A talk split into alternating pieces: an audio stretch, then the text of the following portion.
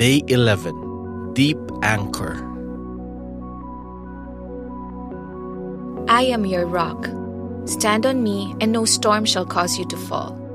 I shall be your fortress, your high tower, your ever present shield. Walk by faith, not by sight. Your eyes shall see turmoil all around you, but your faith shall feel the calm that I bless you with today. Are you going through a storm right now? It's fierce, it's dark, and you're lost, and you're wondering where is God? I've been through those storms many times. I'm an old man. But what has helped me during those times was to have an anchor. And my anchor was not in the surface. Imagine you're a ship and there's a storm around you, whirling around with these violent waves and strong winds. The anchor is deep.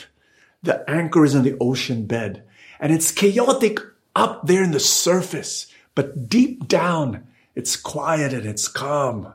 That anchor is there in the presence of God. You know, when there's a storm, you, you go to God. He is unchanging and he is immovable.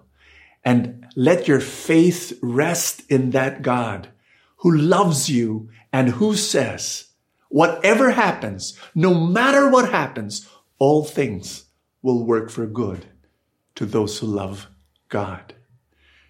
All things, meaning the storm, the problem, the trial, whatever you're going through, the pain, the difficulty, the money problem, the love problem, the health problem, everything, all things will be transformed one day in due time to become a blessing for you. Hold on to that anchor of your soul. Repairer of my soul, reconstruct my battered faith with your unchanging word. May I always remain standing on you. Reflection Thank God for every storm that you surpassed because of His presence in your life. You can watch the video version of this episode at feast.ph slash embraced.